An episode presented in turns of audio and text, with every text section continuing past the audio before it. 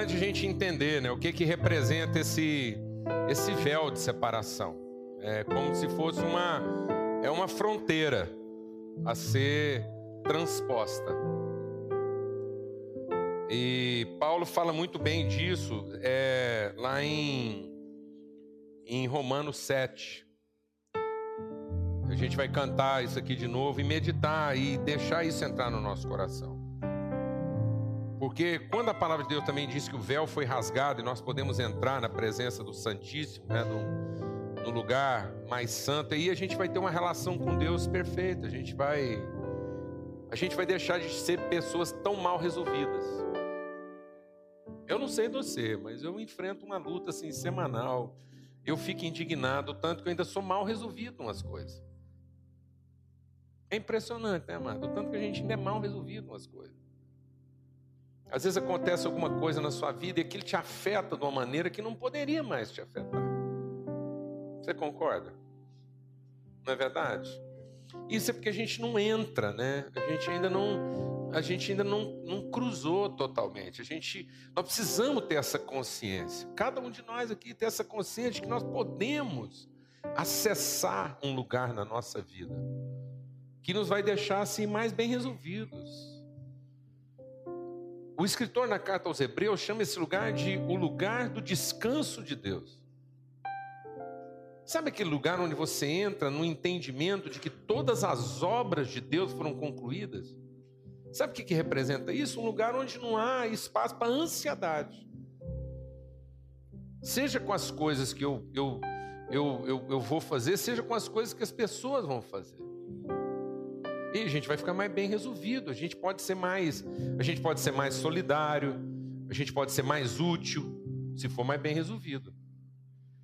Às vezes a coisa dá uma desandada, em vez da gente ser útil, a gente passa a ser o pior resultado do problema. Alguém está entendendo o que eu estou falando? É, não é verdade? Acontece um problema lá, você está lá envolvido no problema.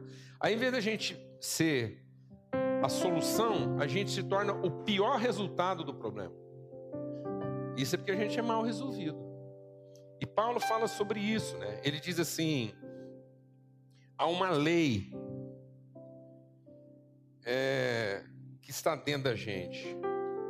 Eu não entendo o que eu faço, pois não faço o que eu desejo, mas aquilo que eu detesto. Se faço o que não desejo, admito que a lei é boa. Nesse caso, não sou mais eu, Romanos 7, quem faço, mas o pecado que habita em mim. Sei que nada de bom habita em mim, isso é, em minha carne, porque tenho o desejo de fazer o que é bom, mas não consigo. Pois o que faço não é o bem que desejo, mas o mal que não quero fazer, e ainda continuo fazendo. Sabe, amado, a gente tem que ter no mínimo essa crise. Amém? Deixa Deus ministrar o seu coração. Se você não está dando conta de fazer o bem que você gostaria, no mínimo nós temos que ficar com a crise de não estar tá conseguindo. Amém? Glória a Deus. Porque o pior sintoma de que a gente ficou, a gente está doente, é se a gente não ficar nem com a crise e achar que do jeito que a gente está fazendo lá é que ainda está certo. Amém? Então, Paulo, no mínimo, nós estamos falando do apóstolo Paulo, nós estamos falando de um homem que escreveu para nós: Sejam meus imitadores como eu sou de Cristo. Ele está dizendo assim: Eu vivo um desentendimento comigo mesmo. Eu não entendo direito o que, que eu faço, pois não faço aquilo que eu gostaria tanto de fazer. Na verdade, eu faço aquilo que eu odeio. Mas quando eu vivo essa crise, quando eu vivencio esse dilema, eu estou dizendo que a lei é boa, porque na verdade a lei está dizendo que eu sou um contraventor. A lei está dizendo, ela me, ela ainda me serve como referência. Eu não, eu não vou responsabilizar a lei, eu vou dizer, ó, sabe de uma coisa? O mal habita em mim, não é nas pessoas. Sabe o que, que Paulo está dizendo? Que pior do que alguém fazer alguma coisa errada com você é você ficar com raiva dele.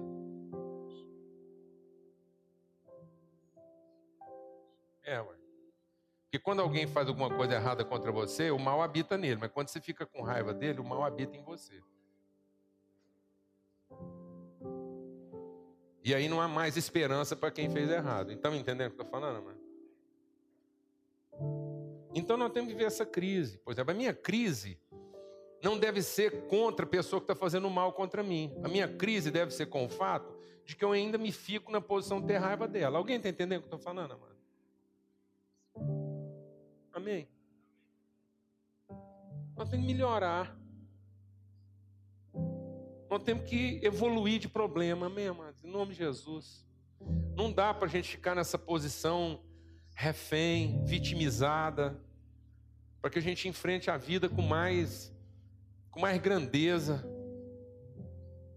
que a gente enfrente a vida na perspectiva de lutas mais nobres, que a gente enfrente batalhas mais elevadas, amém? Que a gente não fique nessa batalha de querer que todo mundo acerta com a gente, mas que a gente enfrente a batalha de, de, de, de conseguir não se ressentir das circunstâncias aí haverá mais esperança. Amém? Vamos cantar de novo esse cântico, nós queremos entrar nessa presença de Deus. Amém. Abra sua Bíblia lá em Hebreus, no capítulo 12.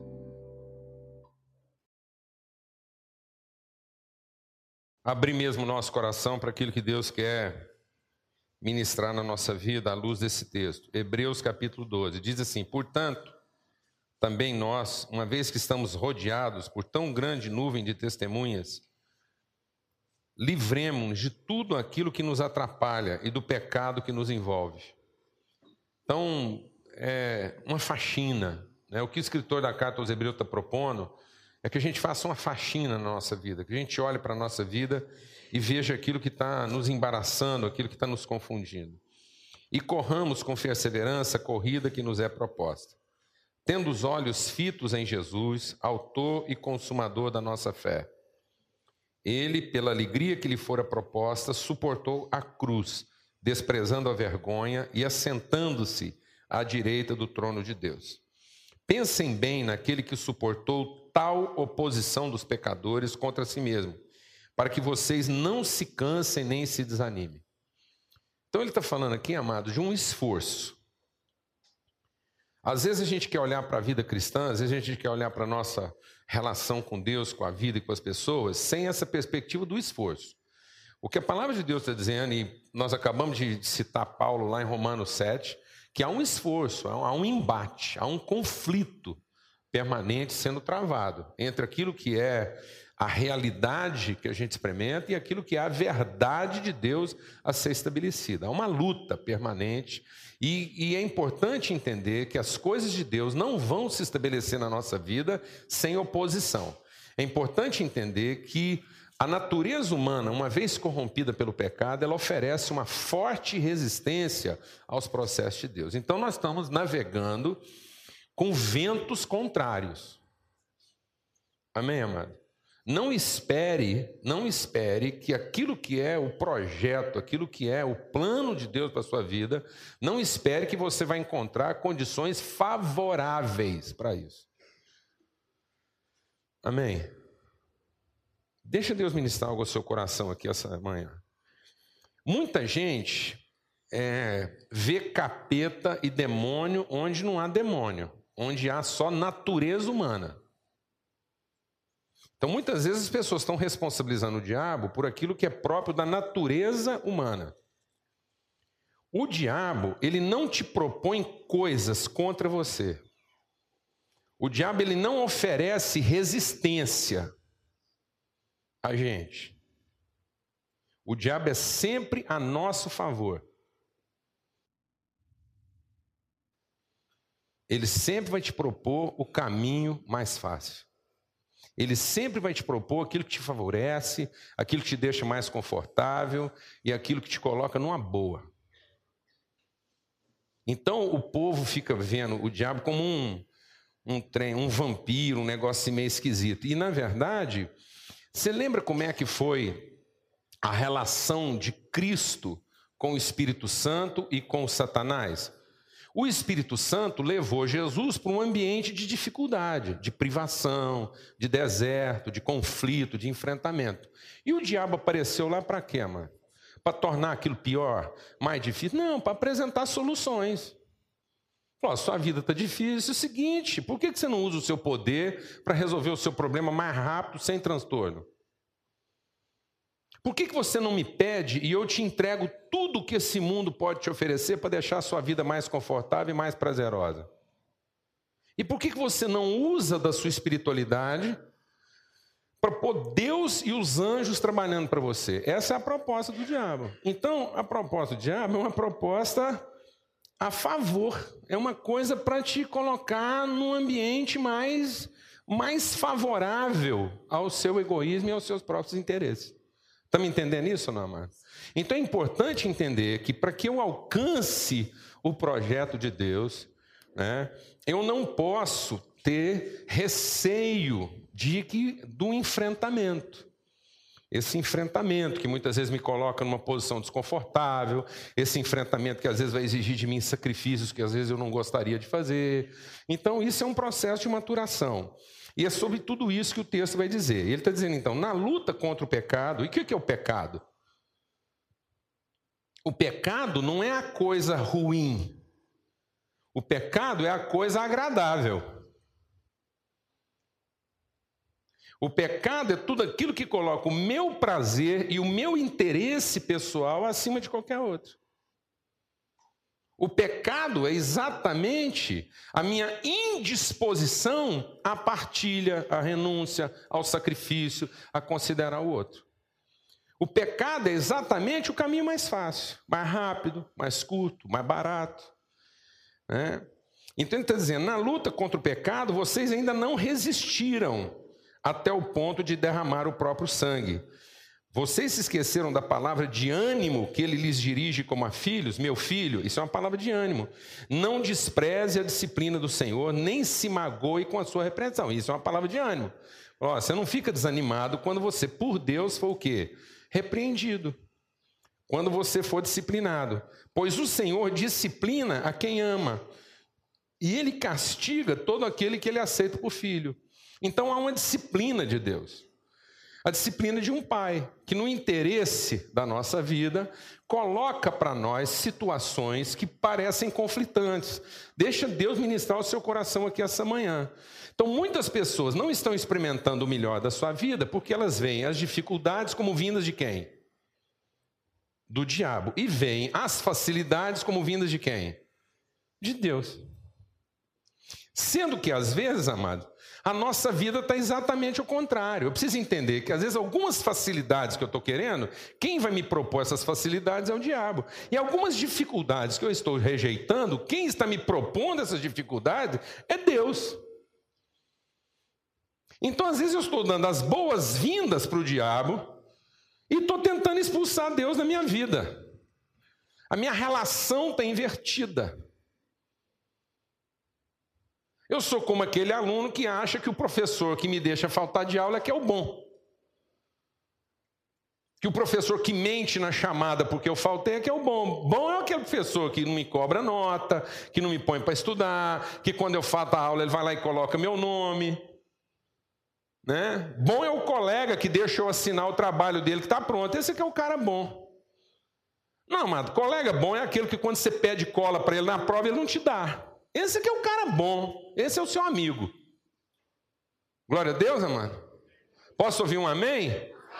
Amigo é aquele cara que ele é tão seu amigo que na hora H você pede cola para ele, ele não dá. E ele não te dá cola porque ele é o quê? Seu amigo. Porque se ele fosse um sacana, ele dava cola. Então nós temos essa tendência de corromper o quê? Os valores. A gente acha que bom para a gente é aquele que vai fazendo o que me deixa numa posição confortável. E ele está dizendo então aqui no versículo 7, presta atenção, suportem as dificuldades, recebendo-as como o quê? Como matéria de educação. As dificuldades vieram para nos educar. As dificuldades são permitidas por Deus para quê? Para nos ensinar. Porque eu preciso entender que esse exercício né, permanente, ele, ele, ele, ele vai me corrigindo. Amado, nós estamos vivendo uma sociedade em que as, as, as, as leis estabelecidas por Deus de saúde foram todas quebradas. Todas quebradas. Então, por exemplo, hoje a gente come uma carne ruim. Por que, que a carne que a gente come hoje faz tanto mal para a gente? Aumenta colesterol, aumenta triglicéridos. Por que, que essa, esse alimento, uma coisa que era para ser bênção, faz mal para a gente? Por que, amados? Porque é o seguinte: o animal que o homem matava lá, ele era um animal que comia comida natural, ele levava lá cinco anos para chegar lá no, no, peso normal dele, né, para ele ser abatido. Então, o teor de gordura e de era, era muito menor. Hoje não, mano. Hoje aquilo que levava cinco anos para ficar pronto, seis anos, o cara come em quê? Em um ano, em seis meses. Tudo fruto de quê? De um processo artificial. Então, por exemplo, o pessoal gosta de comer carne de vitelo lá na Europa. Então, tem granja de vitelo na Europa em que o bezerro é suspenso no ar, pelo não ter nenhum tipo de exercício, pelo engordar mais rápido e a carne dele ficar mais macia. E ele fica lá pendurado, senta num galpão, tem um punhado de bezerro lá, pendurado com as pernas para baixo. Ele só desce para comer e depois sobe de novo. Tem mais um negócio desse. Isso, mas é a nossa realidade. Por que, amado? Porque nós estamos rejeitando o quê? As disciplinas. Por exemplo, Deus fez os alimentos próprios para cada estação. Então vamos pensar o seguinte: as vitaminas que eu preciso, os frutos de cada estação vão dar para gente. Então, de certo, a vitamina que está na manga, eu preciso dela em dezembro. Mas eu não preciso da vitamina da manga em julho. Porque se eu precisasse da vitamina da manga em julho, era julho que dava manga. Alguém está entendendo o que eu estou falando ou não, mano? Mas agora não, mano. Pergunta para um menino hoje qual é o tempo de goiaba. Ele fala, é o tempo que eu levo da minha casa até no supermercado. Esse é o tempo da goiaba.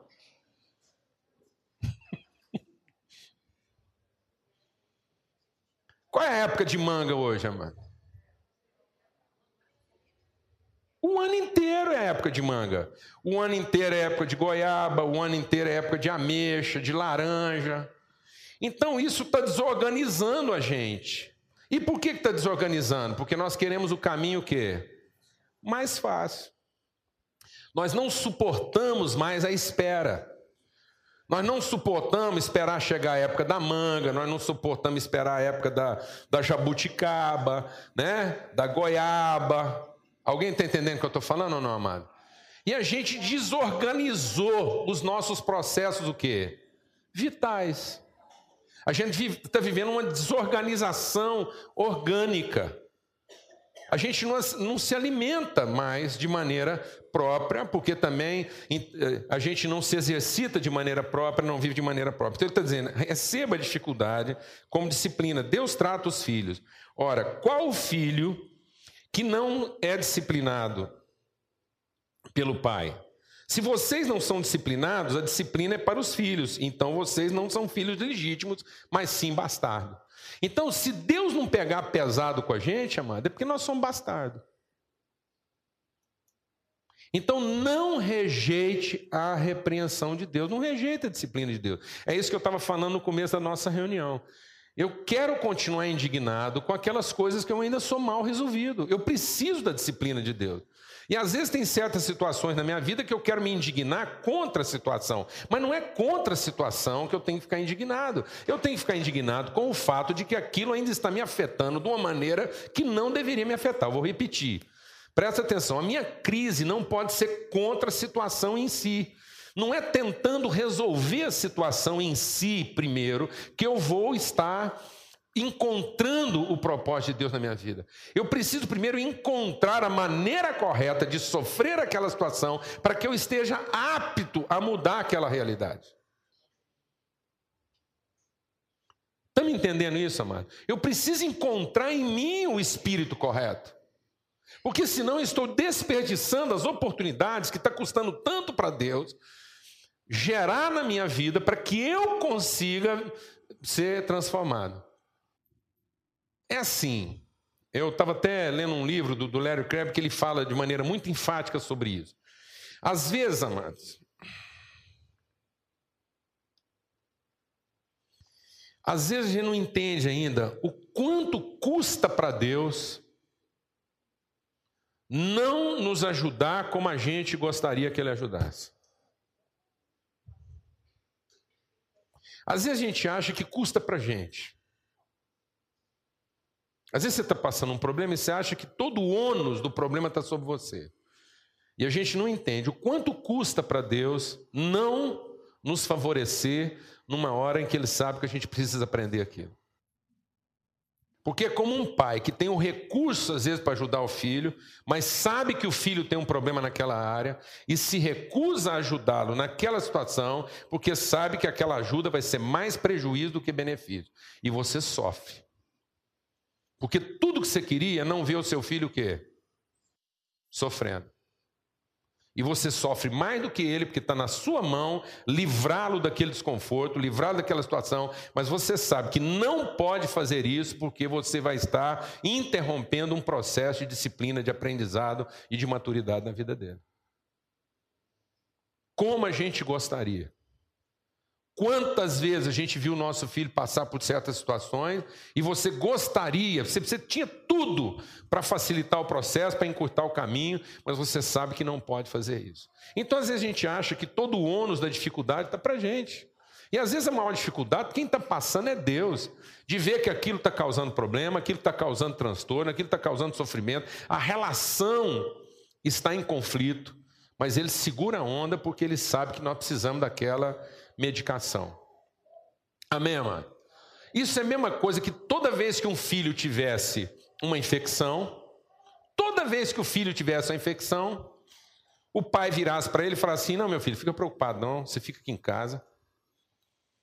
Eu sei que você não gosta de injeção. Eu vou lá e tomo a injeção para você. Por quê? Eu já estou mais velho, já tomei muita injeção, estou mais acostumado. Você vai chorar demais. Então você já pensou toda vez que a nenenzinha chorasse, você tomasse um remédio por ela? Quanto custa para a gente, amado, segurar um filho para tomar uma injeção? Quem está sofrendo mais? Quem está sofrendo mais?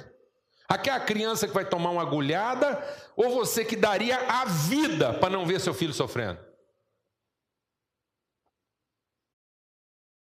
Então nós precisamos aprender a receber essas coisas. Não é, não é a solução imediata dos nossos conflitos o maior interesse de Deus. É a nossa maturidade.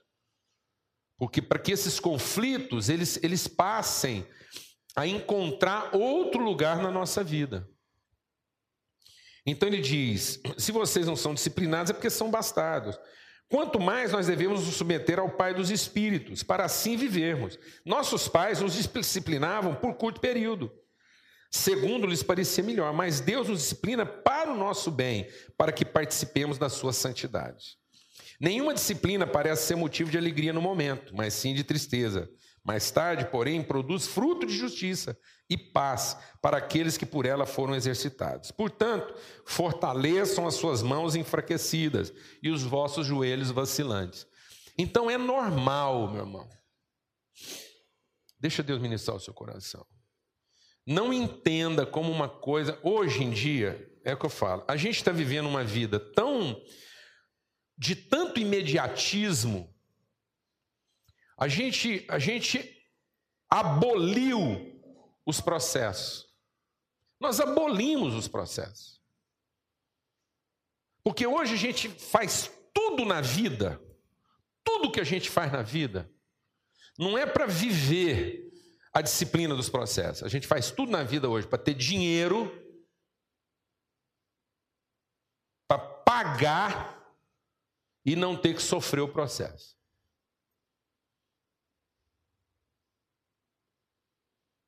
Então hoje a gente prefere pagar ajudante para tudo do que ter que ensinar os filhos e a família a fazer alguma coisa. Então é melhor ter dinheiro para ter gente em casa fazendo o serviço de todo mundo do que ensinar para as pessoas a importância de uns cuidar dos outros na família. O tipo de vida que eu e a Alana levamos, se tem uma pessoa que dá valor num ajudante doméstico, sou eu. Respeito, trato bem. Você não tem noção. Elas me amam lá, quando vão ajudar lá em casa. Porque eu, eu, eu sei reconhecer. Eu sempre trabalhei com auxiliares. Como engenheiro, eu, eu, eu entendo a importância dos auxiliares. Mas isso não substitui. Ter a ajuda de alguém em casa não é para substituir a construção de coisas que são essenciais na montagem da família. Há algumas atividades que têm que ser mantidas, têm que ser lembradas, têm que ser estimuladas, para que as pessoas entendam a importância de cuidar umas das outras. Mas hoje não. É o que Provérbios diz. Sabe o que Provérbios diz para nós? Que o dinheiro é resposta para tudo. Hoje em dia, dinheiro é resposta para tudo. A gente acha que a única coisa que a gente precisa é de quê? De recurso para poder remunerar, para que a gente alcance o resultado sem ter que sofrer o quê? O processo. Então, ele está dizendo o quê? Como a gente vive esse imediatismo, como a gente vive essa filosofia da posse, né? ele está dizendo que as pessoas lidam mal com o desânimo que, que ele está dizendo aqui? Olha, meu irmão, não estranhe o fato de que em muitos momentos da sua vida você vai sentir o quê? Desanimado. Não estranhe o fato de que, para a maioria das coisas mais importantes da sua vida, você vai se sentir impotente. Isso faz parte da construção do nosso caráter. Isso faz parte da construção da nossa identidade. Não é bom para o ser humano ele chegar ao ponto de achar que ele é capaz de tudo e que nada afeta ele e que ele agora está imune. Não é isso, amados. Paulo está dizendo para nós, o escritor de Hebreu está dizendo o quê? Que é importante a vivência da crise, da impotência, do desânimo, da dificuldade, da descontinuidade. Porque é isso que nos torna mais o que? Sensíveis, humanos, humildes, dependentes de Deus, uns dos outros. É isso que constrói um caráter sadio. Glória a Deus, amado. Posso ouvir um amém? E nós vivemos hoje uma paranoia. Por que, que o povo está ficando doido da cabeça? O povo está ficando doido da cabeça porque há uma negação. Há uma negação. Para tudo nós queremos o quê? Um remédio. Nós não queremos a terapia, nós queremos um remédio. Se eu estou com um problema, me dá um remédio. Se eu estou desanimado, se eu estou ansioso, o que, que eu vou fazer, amado? Para quem? que, que é a solução para quem está ansioso? Ah, não é meditar. O ansioso, a cura dele não é ele ir para o campo, ver os passarinhos, olhar as flores, né? Você não vê, às vezes, a, a, a medicina dizendo para o ansioso: faz o seguinte, vai para o campo, vai olhar os passarinhos, arruma um casal de pombinho para você cuidar. Não. Já mete logo nele o quê? Um anti-ansiolítico, pronto, o cara está pilhado, está tudo resolvido. Depois só dá uma subtramina nele lá para ele não suicidar, porque senão ele fica tão animado, disposto, que ele acaba fazendo o que ele nunca teve coragem de dar um tiro na cabeça para resolver o problema. Aí, então, pelo não ficar animado demais a ponto de tirar a própria vida, você também dá um sossega-leãozinho nele para ele ficar assim meio tranquilo. Nada contra. Nada contra, mas isso é uma negação. Nós precisamos enfrentar as pessoas que nós somos. Nós somos seres o que, amado? Impotentes. Graças a Deus. Nós somos pessoas que se cansam. Se a pessoa a não cansasse, graças a Deus a gente cansa. Graças a Deus, amado, acaba o combustível. Graças a Deus, acaba, tem que ir. Calmar, depender de alguém, pedir uma ajuda, glória a Deus. Então, essa parte é importante. Ele diz: portanto, fortaleçam, façam caminhos retos para os seus pés, para que o manco não se desvie, antes seja curado. Então, há aqui uma confissão de realidades, fragilidades, limitações, Aí ele diz assim: esforcem-se para viver em paz com todos e para serem santos. Sem santidade ninguém verá o Senhor. Então, esse texto todo aqui está sobre a plataforma da santidade. E aqui vem outro problema, porque quando a gente fala de santidade hoje para as pessoas, elas logo pensam em quê? Em clausura, isolamento, vida sem prazer. Né? E abstinência total. Então, quando a pessoa pensa em santidade, ele pensa no obstênio, ele pensa no, no, ausente, ele pensa no sublimado, ele pensa no monge, né, no mosteiro, afastado. Não, amados. Santidade não tem nada a ver com isso. Santidade não tem a ver com a forma como eu me isolo. Não, a santidade não tem nada a ver com a forma como eu me poupo. Santidade tem a ver com a forma como eu me gasto. Santidade não tem a ver com reclusão, santidade tem a ver com entrega. Santidade não tem a ver com autoproteção, santidade tem a ver com oferta. Santidade é a forma como eu me entrego para a vida. Santidade é a forma como a vida me gasta. Santidade não é como eu me poupo das pessoas. Santidade é como é que eu me oferto para elas. Santidade não é como eu me protejo para me preservar até o fim. Santidade é a forma como a minha vida vai se gastando até cumprir no seu último dia o seu verdadeiro propósito. Glória a Deus, amado. Então, santidade tem a ver com cumprir, santidade tem a ver com, com alcançar, com atingir o verdadeiro propósito de Deus para a nossa vida. Então, santidade não tem a ver com essa coisa desarmônica, agressiva, com que eu me, me, me, ausento da vida das pessoas e digo que o, o grande problema do meu pecado é, são as pessoas que a vida só não presta porque eu estou cercado de gente.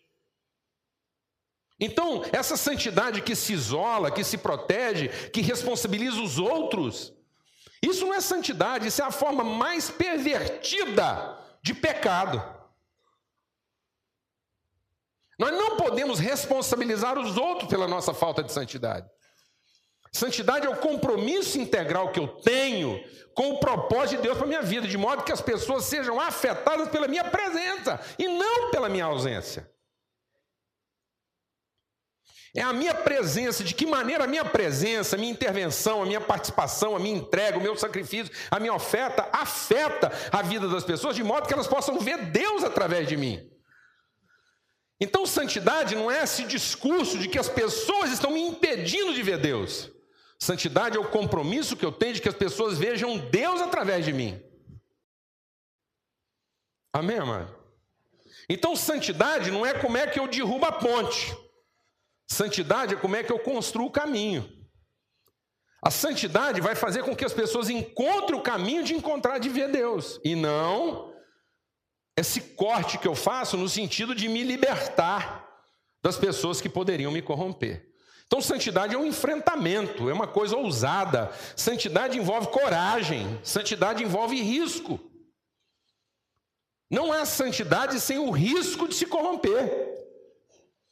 Amém, amado? A santidade não me protege, a santidade é movida da segurança de que eu posso entrar em contato com uma coisa que, que poderia me perverter, mas eu estou seguro o suficiente porque eu tenho compromisso com o outro e não comigo. Então ele diz: sem a santidade ninguém verá Deus. E aí eu queria terminar aqui falando de duas coisas que ele fala aqui que podem nos impedir na trajetória da, da santidade. Por isso que ele diz que sem santidade ninguém verá Deus, porque santidade não é para que eu veja Deus, santidade é para que Deus seja visto. Amém, amado? Então, santidade não é para que eu veja Deus, santidade é para que Deus seja visto na mesma forma com que eu vi. Porque eu vi Deus, eu tenho um compromisso com a sociedade, de modo que agora Deus seja visto através de mim.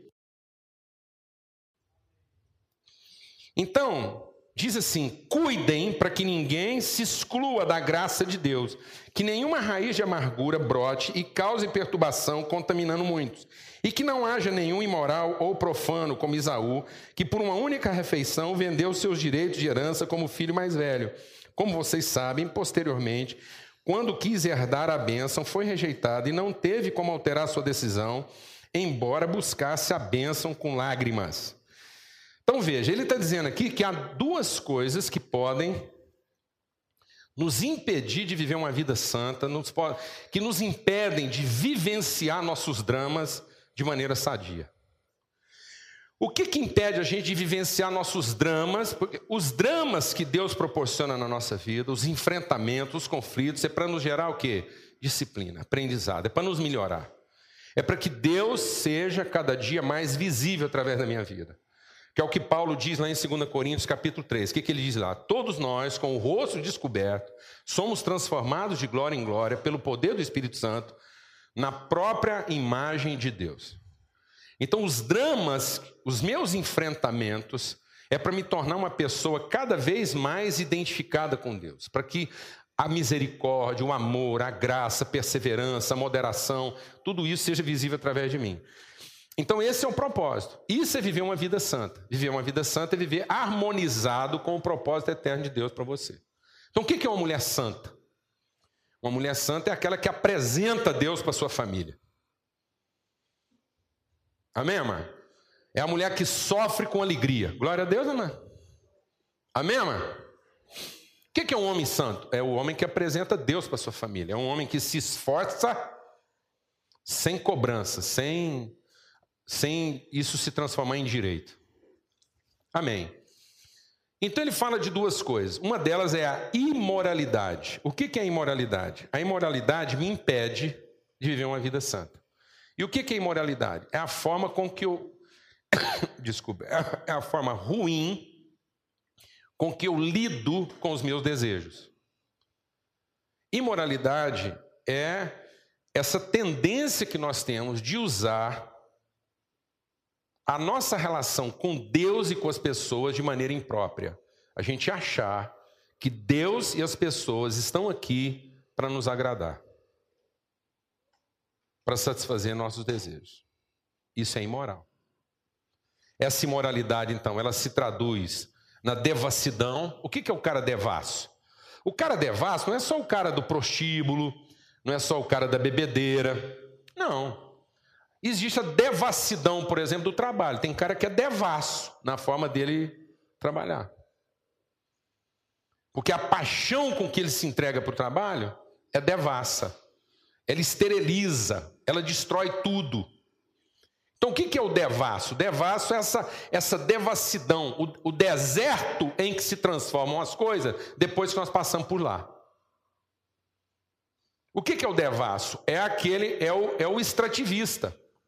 É aquele que não preocupa em dar continuidade. Ele vai lá, explora, explora, explora, explora. Ele pega um terreno virgem e transforma aquilo em deserto. Quando não tem mais nada ali, ele simplesmente muda de lugar. É o cara que larga de uma mulher porque ela ficou ruim. Fala assim: minha mulher não presta mais, não tem condição de continuar casado com uma mulher dessa.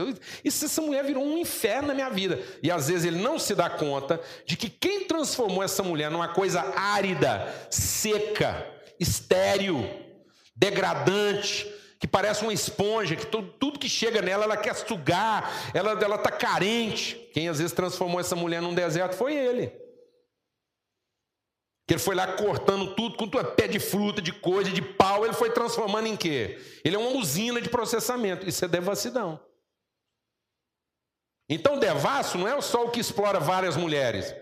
Existe o devasso também que explora uma mulher só até acabar com ela. Está me entendendo isso, amado?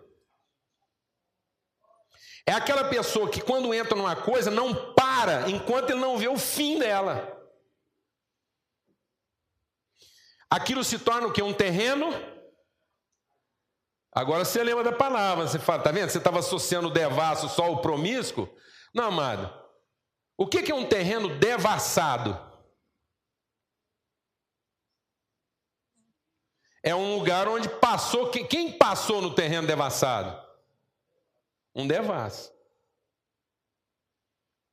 Depois que ele passou por lá, não brota mais nada. Alguém está entendendo o que eu estou falando ou não? E o profano? O profano é aquele religioso que acha que Deus está para ele. Deus está para ele. A obrigação de Deus é acordar cedo e deitar mais tarde, mano.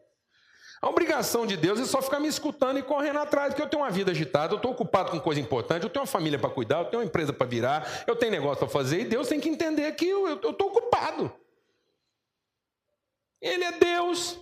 Fica lá com aqueles anjos no ar-condicionado, não sabe o que é uma gripe, não sabe o que é um sócio ruim, não sabe o que é uma dívida, não sabe o que é trabalhar com um empregado que não obedece. Quem sabe da dureza mesmo sou eu, mas Deus não. Deus ele faz assim, os trem acontece, ele manda os anjos, pela de medo dele, ele fica lá naquele lugar fresquinho, não tem que enfrentar sua. Deus não sua. Deus não tem mulher complicada, Deus não tem marido nervoso. Então, ele que se vira agora, ele trata de pôr o poder dele para me acudir, ué. Isso é o que, amado? Isso é profano. Isso é profano. Jesus não veio para o mundo criar uma religião, amado. Quem falou que Jesus veio no mundo criar uma religião? Por que, que a gente insiste em comparar o cristianismo com religiões? Por que, que a gente acha que só os evangélicos são cristãos? Por que, que os católicos acham que só eles são cristãos? Porque nós entendemos a forma do cristianismo? Ou porque nós entendemos o espírito do cristianismo? O que é ser um cristão? É quem tem a forma de Cristo? Ou quem tem o espírito de Cristo? E por que, que ele é o Cristo, filho de Deus? Porque ele não usou de maneira imprópria dos benefícios, do poder, da autoridade que ele tinha, do acesso que ele tinha com Deus, para tirar algum tipo de vantagem. Isso aí, ele não locupretou, ele não, ele não usou o marketing em benefício pessoal. Amém, amado? Ele não usou sua influência para tirar partido. Agora a gente fica pensando que só porque eu sou cristão, Deus vai me dar informação privilegiada. Alguém aqui está entendendo o que eu estou falando ou não? Então, não, eu sou cristão e tal, o Espírito Santo vai me dar umas dicas aí. Quando todo mundo está achando que o caminho é por ali, eu vou lá, chego mais cedo. Eu vou te falar uma coisa, mano. O cristão, Deus dá a dica ele pelo caminho mais difícil. Alguém está entendendo o que eu estou falando? Não. Samaritano, guiado pelo Espírito Santo, ficou sem cavalo, ficou sem dinheiro, teve que mudar os planos, mudar a agenda, ligar para o sócio, falar que ia começar a reunião noutra hora, porque estava lá cuidando de uma coisa que nem era dele. Então, deixe Deus ministrar o seu coração. A imoralidade, essa forma imoral que a gente tem de lidar com a vida. O que é essa imoralidade? É colocar o meu desejo, meu bem-estar, meu conforto, minhas vantagens em primeiro lugar. E isso se aplica a pessoas e se aplica a Deus. É imoral o tipo de culto que a gente anda fazendo hoje nas igrejas. É uma imoralidade achar que por conta da quantidade de reza que a gente faz, e de cântico que a gente canta, e de dinheiro que a gente oferta, Deus vai tratar a gente melhor. Isso é imoral, mano. Isso é tão imoral quanto ir numa festa de casamento, dar propina pro garçom para ele te atender primeiro. Eu conheço gente que faz isso. Tem gente que tem capacidade de estragar uma festa de casamento. O cara está ali de convidado, está tudo organizadinho, tudo organizado, todo mundo. Eu já vi isso. É uma desgraceira. Que não festa de casamento, ninguém. O cara pagou uma nota, o cara vai lá e estraga o garçom. Você já viu um negócio desse? Aí, olha lá. Não é imoral um negócio desse? É imoral. E às vezes, amado, nós estamos achando que tem garçom no céu aí, recebendo propina.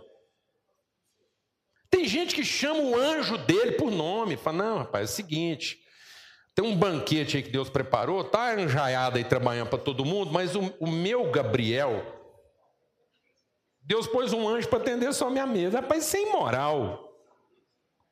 Isso é de uma imoralidade. Amém, meus irmãos? Isso impede a gente de ser o quê? Santo. Está acabando com a nossa santidade. Isso está desviando a gente do verdadeiro propósito da nossa vida. E outra coisa que ele diz é a amargura. Quem é imoral tem a tendência de ficar o quê? ressentido. Então, essas duas coisas comprometem a nossa santidade. A forma como eu lido com as pessoas e com Deus, achando que eles estão aqui para satisfazer meu desejo, e a forma com que eu lido com desejos não satisfeitos. Porque ninguém está amargurado porque o outro agiu errado. A gente não fica amargurado porque o outro agiu errado, a gente só fica amargurado porque não recebeu o que merecia. Por isso que a amargura é uma coisa que nós não temos que tratar com os outros. O perdão, deixa Deus ministrar o seu coração, amado. O perdão é uma bênção de Deus na nossa vida, não para resolver o problema de quem ofende, mas para resolver o problema do ofendido. Amém? Por isso, só há perdão quando ele é concedido para quem não merece. Glória a Deus. Amém? Porque se eu estou perdoando quem merece, isso não é perdão, amado. Então, para ser perdão, tem que ser contra quem não, em favor de quem não merece. Porque todo sofrimento só é justo quando é injusto. Amém? Porque sofrimento justo não é sofrimento, é punição. Quem está sofrendo justamente está sendo punido. Então o sofrimento só é justo quando ele é o quê? Injusto. E todo perdão só é verdadeiro quando ele não é merecido. Glória a Deus, amado. Amém? Então eu tenho que me alegrar com o fato de que eu estou sofrendo injustamente. Amém? E por isso o meu sofrimento é justo. É justo que eu sofro, porque isso vai me ensinar. E aí eu vou conceder perdão para quem não merece, porque isso vai me libertar. É libertário da minha amargura, porque eu não tenho direito de, de, exigir isso, eu não tenho direito de colocar sobre as pessoas essa pena. Então, a amargura me impede de ser santo, a amargura me impede de completar minha trajetória. Você fica aí ressentido, magoado, você fica aí travado, mal resolvido, e isso impede você de ser o quê? Santo, de ser puro. Por isso que o salmista orou: Deus me devolve um coração o quê? Puro. Me dá um espírito que reto e restaura em mim a alegria, o prazer da minha salvação. Estou sendo tratado por Deus, quero ser melhorado, quero ser uma pessoa mais bem resolvida. Sei que até o último dia da minha vida, às vezes deitado lá numa cama de hospital, você ainda vai estar implicando com a enfermeira. Alguém está entendendo o que eu estou falando ou não, mano? Enquanto restar um pedacinho de carne na nossa vida vai ser luta. Porque nossa alma é imoral. Nossa alma é imoral. Ela quer o conforto, ela quer ser bem tratada, ela quer Deus a serviço dela, ela quer as pessoas a serviço dela, e justamente porque ela é imoral, ela também é o que? Amargurada. Ela se ressente, ela se aborrece, ela, ela indigna pelas coisas erradas, e tudo isso compromete a nossa santidade. Por isso nós temos que andar no arroxo. Deus não pode facilitar para nós, Ele permite as dificuldades para que a gente amadureça, para que a gente se torne pessoa mais bem resolvida. Não são as pessoas que têm que se resolver por nós, nós é que precisamos nos resolver por elas. Amém? Em nome de Jesus. Vamos ter uma palavra de oração. Senhor, nós agradecemos pela vida do João, Pai, agradecemos pela disposição, a ousadia dele abrir o coração aqui com os irmãos e sabemos o quanto que isso traz, ó Deus, de edificação, de transformação, de promessas sobre a vida dele. Tua palavra diz que é isso mesmo, a gente confessa para ser curado, para limpar a nossa mente desse engano, dessa essa fraude, essa falácia que foi dita para nós de que é o caminho mais curto, mais rápido, mais fácil. Nós queremos o caminho verdadeiro, seja ele do tamanho que for, com as dificuldades que tiver. Nós sabemos que quando for insuportável, o Senhor vai facilitar, mas sabemos também, ó Deus, que quando aquilo for necessário, o Senhor não vai negociar. Então, em nome de Cristo Jesus, nós louvamos a Deus pela vida dele, louvamos a Deus por essa palavra. Queremos, ó Deus, enfrentar as coisas na nossa vida de maneira mais própria, mais digna. Queremos ter o coração mesmo transformado, viver em santidade. Que a nossa vida encontre dia a dia o seu verdadeiro propósito. Em nome de Cristo Jesus. Que a gente esteja no casamento, não para usufruir, se beneficiar de uma relação que nos agrade, mas que a gente esteja na família, no casamento, para cumprir o nosso propósito, para manifestar Deus na relação. Dá-nos a paciência, a calma, a diligência, o empenho, a dignidade, Senhor, a dignidade em nome de Cristo Jesus. Que o Senhor faça resplandecer sobre nós o teu rosto e nos dê paz. Que o Senhor sobre nós se levante e renove sobre nós a tua misericórdia. Que o amor de Deus, o Pai, a graça do Filho, a comunhão do Espírito Santo de Deus seja sobre todos, hoje e sempre. Em nome de Jesus.